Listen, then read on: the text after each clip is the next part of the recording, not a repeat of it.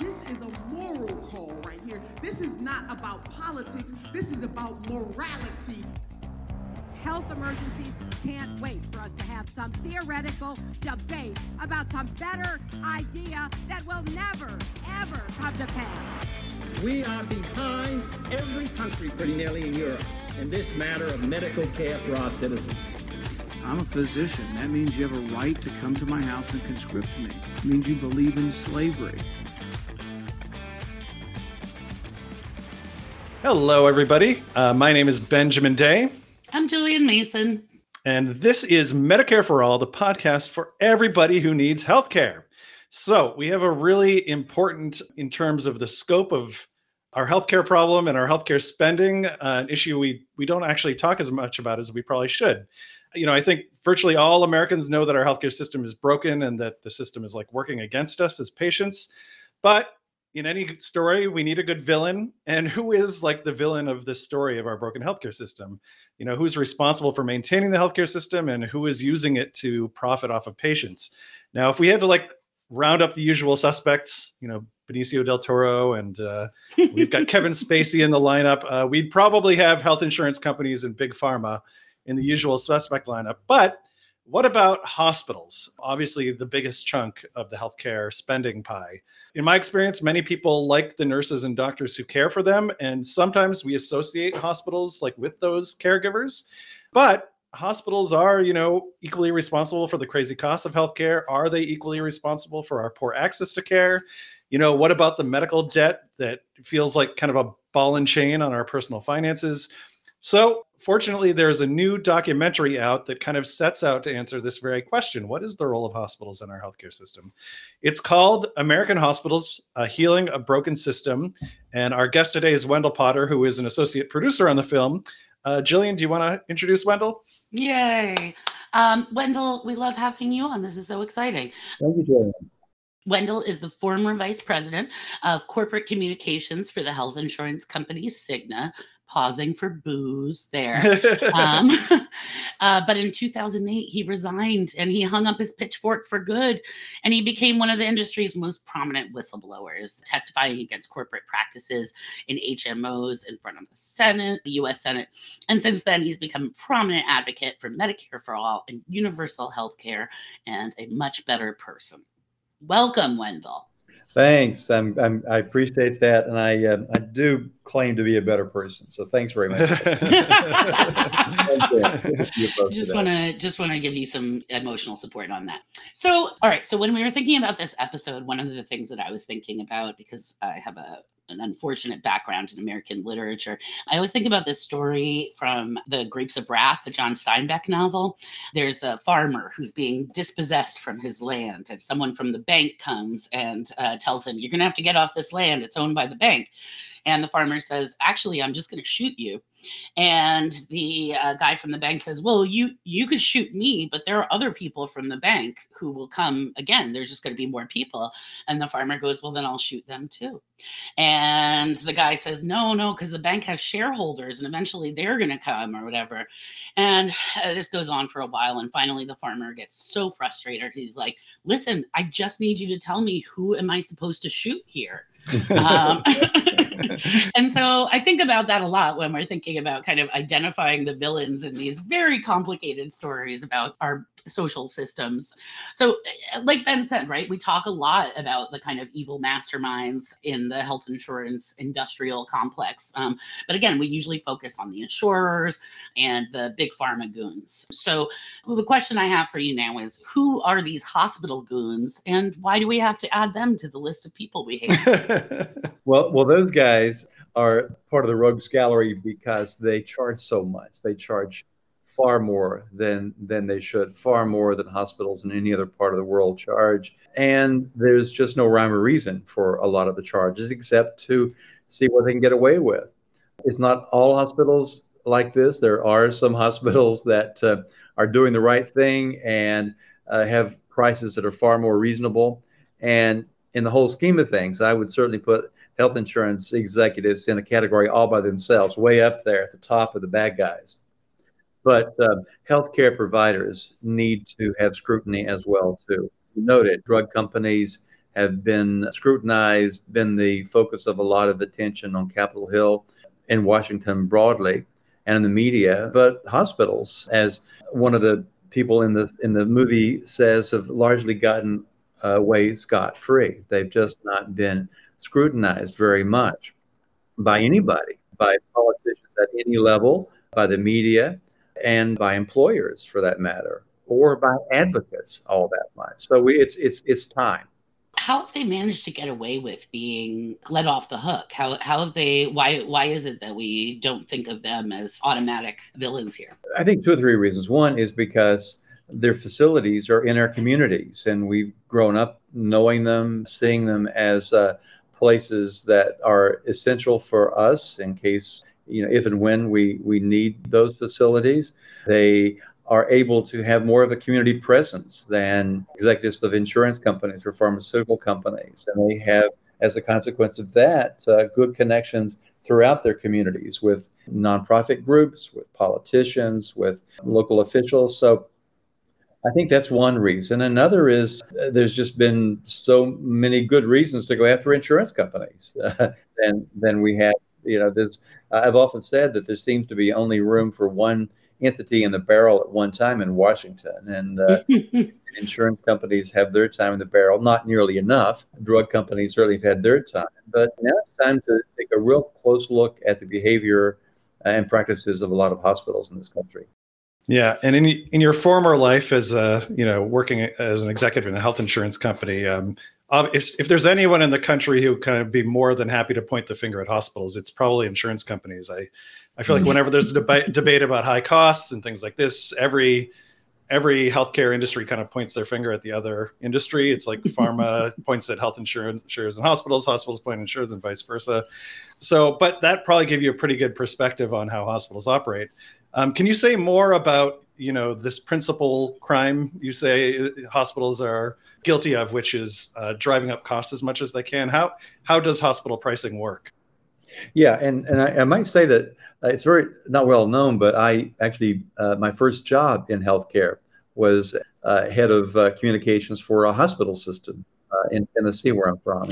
Wow, you really got in everywhere you could in the hierarchy of evil. Yeah, you were like, you were like, this hospital is bad, but I could do worse. so I, I've got all kinds of experience there. The thing is about hospitals is that they often are able to charge as I said earlier, what they can get away with in terms of uh, how much an MRI might cost if you get an MRI at the at, at, a given hospital or how much a surgery might. And even within the same zip code, you can find hospitals that charge very different things, very different prices for the same same thing. And that doesn't equate to quality of care. There's no correlation. And insurance companies have not been able to really bring those costs down for a couple of reasons. One, they don't have the ability to do that. There are a lot of hospital systems that have gotten so big and so important that they almost have to be in an insurance company's provider network. Uh, so they're a must have in many cases. And that gives hospitals special status, and they and insurance companies find it more difficult to negotiate lower prices with those guys than other hospitals, smaller ones, for example, and the ones that are out there all by their lonesome in small towns in this country and rural areas. So insurance companies are incapable of really negotiating with them. The other thing is hospitals are not all, I mean, uh, insurance companies uh, at the end of the day don't really care as prices go up, whether we're talking about drug prices or hospital prices, because we don't even have a public option in this country, uh, let alone Medicare for all. We have to use these guys, these insurance companies, one way or another. And so they just typically jack up premiums and out of pocket costs to cover the extra costs that hospitals are charging. So it's a a game, frankly, that works well for both hospitals and insurance companies. And the rest of us are getting screwed or not being able to get it, you know, in, in various ways, either uh, having to pay an arm and a leg to get the care that we need at a hospital or not getting the care that we need because we just simply can't afford it. We're uninsured or we're insured and have such high out of pocket costs that puts our family's finances in jeopardy. Right. And, and can I ask you another follow up question? Because I think when people see their bills, if you have health insurance, you're going to see a huge number that is the price of whatever service you got. And then you'll see a reduced number, which is what the insurance company actually paid for it. And it looks like the insurance company has negotiated a massive discount on your mm-hmm. behalf. Like, what are these crazy prices? How do they, imp- it, first of all, is that a real amazing deal that you've got from your insurance company? And second of all, what happens when you're uninsured and you don't have you see that crazy number without a reduction. What's the real lived impact for people in these two different categories? Right. That's a very good question. And when you see those statements or those EOBs, as they're called, or explanation of benefits, you might think that your insurance company is doing a pretty darn good job negotiating uh, what seems to be dramatic decreases or reductions in what hospitals charge. The problem, of course, is that what hospitals, their list price has no bearing in reality. They know that they're going to it's going to be negotiated down. So they, you know, the game is set it as high as you possibly can, knowing that insurance companies have to claim some victory here. So that's how the game is played. So the prices are literally fake. These prices, they in in ninety percent of the time, they don't expect to be paid those prices for the product. Absolutely right. Okay. Yeah, yeah. And for for people who have no insurance, they're probably at the greatest disadvantage because they unwittingly could assume that they have to pay that unrealistically high price. Now, what people need to understand is that if you have no insurance, you can negotiate. You can try to figure out if you can get a lower lower price. And in many cases, if it's a nonprofit hospital, they have to provide charity care to a lot of folks who don't have money. So that's a requirement to, to maintain nonprofit status is providing X amount of charitable care. And that's one of the things we a point we make in this movie that they have that obligation, but in many cases, or not most cases, they're not fulfilling that obligation. They being the hospitals. Right. Yeah. Yeah. So so this is like the opposite of a free market. They they've created prices that are literally paid by a tiny group of uninsured people who might not know that they can negotiate the price down or or don't have the wherewithal to or have a lot of money. I mean, so, most people just don't think of like the hospital as a place where haggling is right. Exactly. But actually, it totally is. that's right. Who would think? Like who buying a used think? car. So, although this is not the focus of the film, Wendell, I did want to ask you about, you know, the hospital industry has, has changed quite a lot in the last 20, 20 to 30 years uh, in, in many different ways. But one trend has been the growth of for profit hospital chains, like Hospital Corporation of America so how have you know for-profit hospitals managed to grow so rapidly? And you know what are the consequences of that for patients uh, do you know? Yeah and, and some of the hospitals that are for-profit have been acquired by some of the big for-profit entities. I worked for a nonprofit hospital system in east tennessee but i was recruited by humana where i worked where i went to cigna. At that time uh, humana was largely known as a, uh, the operator of for-profit hospitals. It was at that time the biggest owner and operator of for-profit hospitals. Oh, I didn't know that. Yeah, while I was there, the company decided to spin those hospitals off, sold them ultimately to HCA, which mm-hmm. is the biggest operator of for-profits, for-profit hospitals based in Nashville. So there has been a lot of growth in for-profits.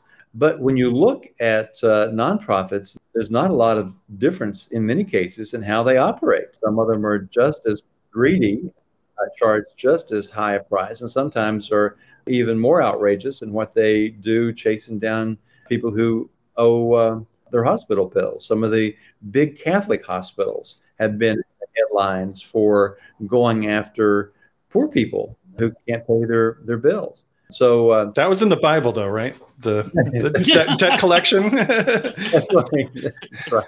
Speaks that's highly of lenders, I believe. I, I, guess that's right. I guess that's right. I, I asked uh, Sister Simone recently why Catholic hospitals uh, actually are providing less charitable care across the board than other nonprofit hospitals who are not affiliated with the church in any form or fashion. And she said it's because the guys took over from the nuns some several years ago, and so oh shit, yeah, I swear. It. And I, there's probably some truth to that. When the nuns were kind of pushed aside by the, the guys in suits, MBAs, and yeah, yeah, mm-hmm. that's that's yeah, that's that's kind of what what began to happen. Yeah, we really we saw that so much in the Caritas system in uh, Massachusetts as well. Yeah, that's really this is a great topic for a future show as well. but to, to sort of get into what you're talking about about like Catholic hospitals, I thought one of the most interesting parts of the movie was where you go into these nonprofit hospitals, non-for-profit hospitals, right? And just because you know we think of like nonprofits as being pretty benevolent, Healthcare Now, the organization that Ben and I work for, for example, is a somewhat benevolent nonprofit.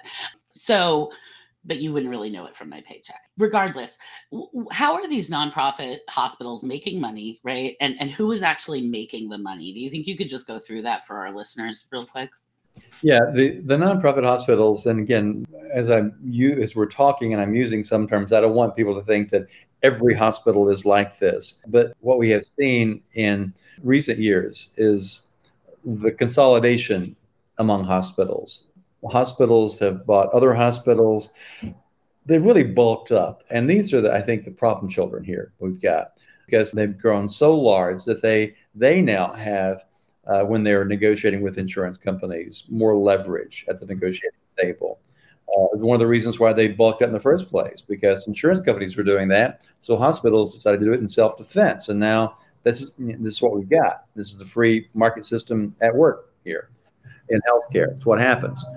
But uh, the on the nonprofit side, they don't call their excess profits. They call it excess earnings or something. Like. I've forgotten what, what the term this most prevalent is, but it's essentially profits. It's it's it's they don't go to shareholders. They're often I think it's return, referred to primarily as retained earnings, and they use that money to uh, pay themselves quite well, the top executives, and also to build new buildings that aren't needed in uh, places that don't need them. Shiny new buildings with all the bells and whistles in the rich suburbs, while they're closing hospitals that serve poorer patients in the cities and in rural areas. So that's what's gotten completely out of whack here. Got for profit and not for profit hospitals moving into areas where people are wealthier and uh, moving away from places where people don't have so much money. Well, that's a, a, perfect segue to my next question because I am obsessed with this this TV show, New Amsterdam. It's a, a fictionalized TV series. It's very well written, but it's about a a hospital CEO who you know refuses to who swoops in, refuses to operate his hospital based on profit motives, and he implements all these radical and kind of creative reforms to support patients. He's also very handsome, like course, way more handsome than any hospital. Yes. Mm-hmm. yeah, and he's you know he's fighting the the healthcare bureaucracy. He's fighting the insurers. He's fighting his own board. So you you've said a couple of things. I mean, you've made disclaimers here and there about well, not all hospitals are like this, but you've also just said that you know hospitals that are serving low income communities and rural areas tend to be shut down by their systems I mean, is it possible for there because this this feels like something where hospitals are a little bit different from the insurance industry. I mean, insurance companies kind of have to practice healthcare denials, a lot of the things that are just really immoral in our healthcare system, but they have to to kind of survive in the insurance marketplace. Can a hospital do all the ben- sort of benevolent things? Can it not be aggressive in chasing down medical debt from its patients? Can it provide charity care and also serve uh, rural or urban areas, underserved people with a lot of uninsured folks or Medicaid patients, and still survive? Or is that is it the same situation where you kind of have to embrace some evil practices in order to just survive, much less to to make it and, and expand? What you know, the, the movie ultimately makes a point of saying no, they don't have to be the bad guys all the time. There there are some some good actors, good, good players. I think it helps, uh, Gillian, to your point of having a, a CEO who's got a, a, good heart and who's a good looking guy. Yeah. but and not not every hospital has that, I guess, right? but there are hospitals that really are trying and, and are, are doing the right thing. There are some hospitals that are using a lot of the earned excess, if you will, to try to improve the the health of people in their communities. And there's a term called population health, which is uh, quite in vogue these days, and and hospitals uh, that have departments that are focused on that. In many cases, some of them are doing really good jobs and helping to address this, another term that's in vogue, the social determinants of health. So there are hospitals that are devoting some of the, the money they bring in to, to do that. Others are not, not so much. So it varies from place to place. But uh, maybe we'll get to this now or, or, later, but there are things that policymakers have done in at least one state that have uh, uh, made it much more likely that hospitals are good guys and that you're talking not, about Texas, right? no, you know, uh, actually not. no, no, no. I'm afraid not. I'm afraid not. That was some misinformation you got there. I'm afraid. Probably uh, came from our governor. He's a that's right. fount of misinformation. No, but you're talking about Maryland, obviously, with the kind yes. of cost setting that uh, costs yes. cost regulations that they put in place. Right? That's right. That's mm-hmm. right. Which used to be common in this country. It was what every state used to do. And then uh, the Reagan years happened. And then there was a move to deregulate just about everything. And that hit the hospital business.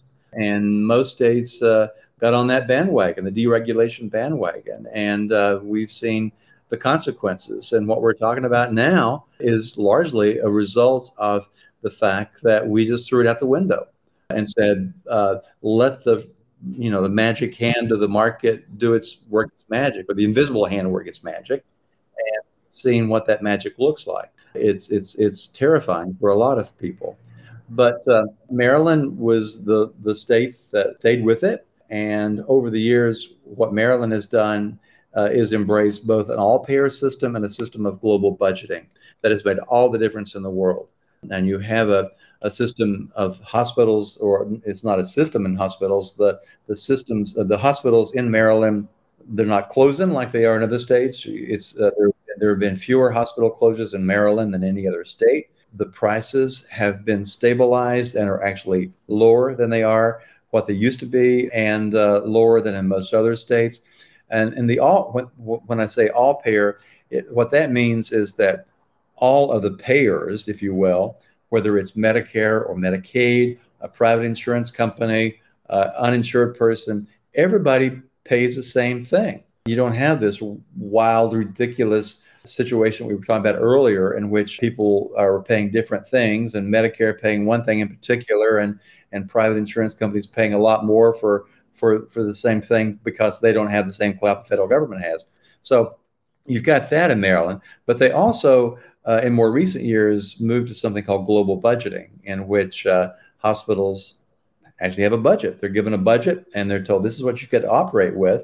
You know, there's a lot that goes into determining what that budget is, but it's enough to keep the doors open and and uh, people in the communities being served and uh, not profiteering. It doesn't doesn't allow for that. So that's something that we hope a lot of other states will pay attention to and begin to emulate. Yeah, and as you say, most states used to have rate setting. I know here in Massachusetts that was kind of the norm, and at least in the 70s and 80s. And then the HMOs came in, and the promise was, well, we don't need rate setting because we have these big insurance companies with bargaining clout, and we're going to negotiate with all these hospitals low rates.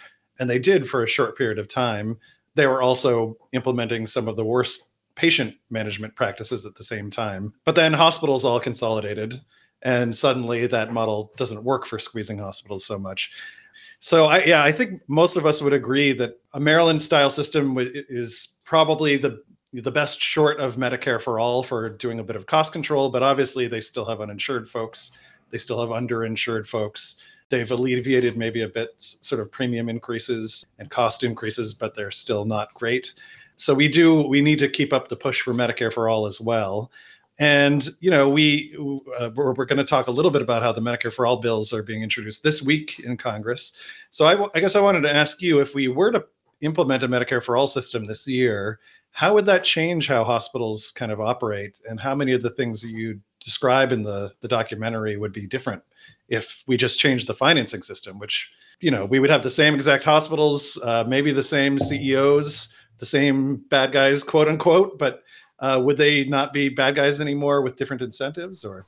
Well you know if you if you had medicare for all today or this if it, if it could happen that the bills that as you noted are going to be reintroduced in the house and the senate could be enacted you you would have the beginning in across the country of systems that or, or hospitals that operate like they do in maryland because in both the house version of the bill and the senate version of the bill you have global budgeting uh, and you you have under Medicare for all, ever you know the Medicare program, Medicare would would pay for everyone's care. I mean that's that's the single payer in Medicare for all.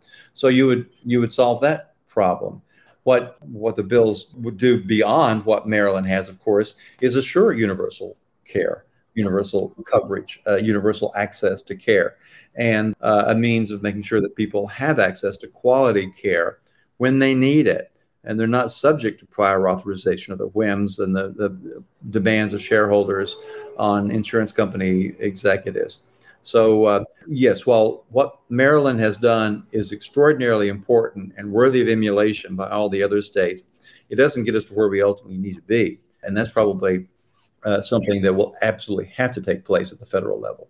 Yeah, it's it, strikes me as a difference between a, a cure and a harm reduction measure, right? So what what's happening in Maryland is a kind of a harm reduction measure, right? We're in a harmful system and we're trying to make things better for the folks who are trapped in that system. But like Ben said, right, we can't stop um, until we actually have a system that that works for all of us. Yeah, that's for sure. That's for sure. You can't. You've got to understand and appreciate what they've done in Maryland, but understand, like you said, there's more than has to be done for us to have a, a healthcare system in this country.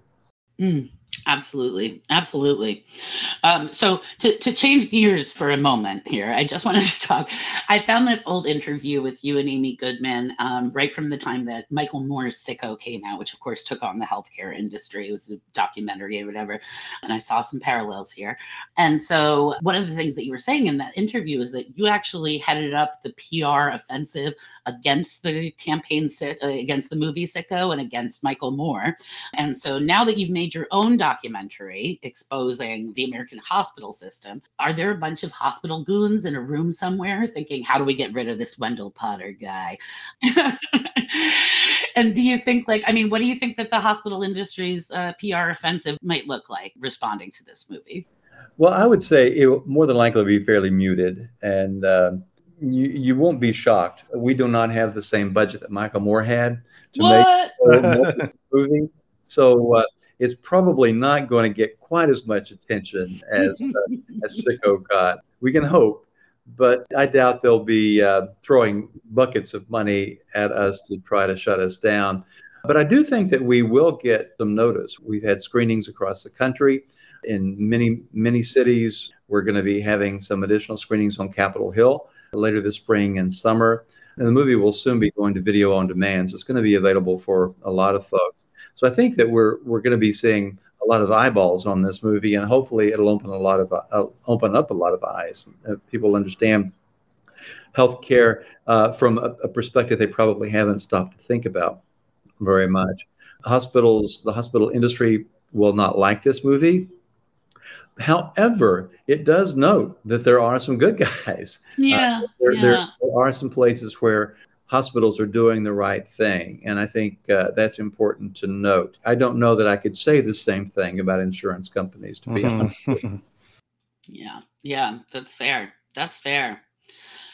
All right, and well, I was going to say briefly that um, as you've as you discussed in the in the movie, some of what hospitals are doing, the costs their their high costs are because of actually insurance companies, because of how they have to deal with insurance companies, and that drives up administrative costs. But they do have on their on top of that they have their own kind of jacked up prices or sort of price extortionism. I know here in Massachusetts, the Attorney General did a big report on kind of the costs of hospital monopoly.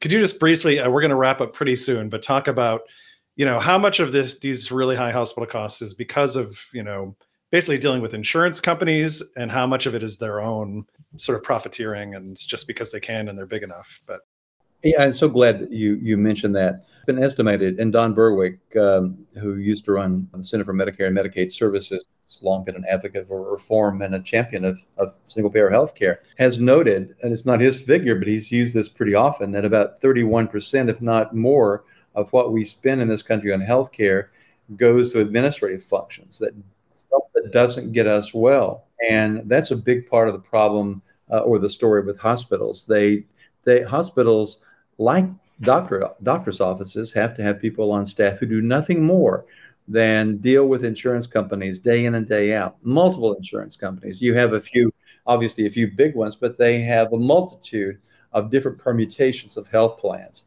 that require a huge staff of people to deal with. And um, so that's that's one of the problems. If you got rid of that layer uh, of unnecessary administrative burden in this country, you could see hospital prices coming down, and I think you would. But it's it's a big part of the problem. The other, though, is that in this country we've had this belief that the free market can do no wrong; it can cure all of our ills. So just let the free market work its magic, and that's not going to happen in healthcare there certainly is a part of what we're seeing here that is greed. You've got people who've graduated from business schools who now run these companies and they've been trained to maximize revenue and profits. That's where that's what they do. They see these as businesses rather than entities that were formed when they first were created in this country. I'm in Philadelphia. The first one was here in Philadelphia. Ben Franklin opened the first hospital there was a, a, mission to care for people. And what we've seen is that a lot of these executives have, they don't even acknowledge that that's part of their mission anymore. Right. And that reminds me of a, an anecdote. I the, we, we were talking about the Hospital Corporation of America, the, this big for-profit chain. And uh, my understanding is that historically, emergency rooms are actually kind of money losers for most hospitals. They would make money on other departments and kind of lose money in the emergency rooms.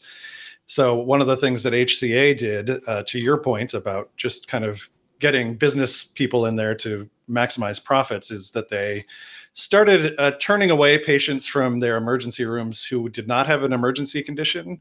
They'd say, "Well, this is not an emergency condition. You should get health insurance and go to a normal go see your primary care doctor."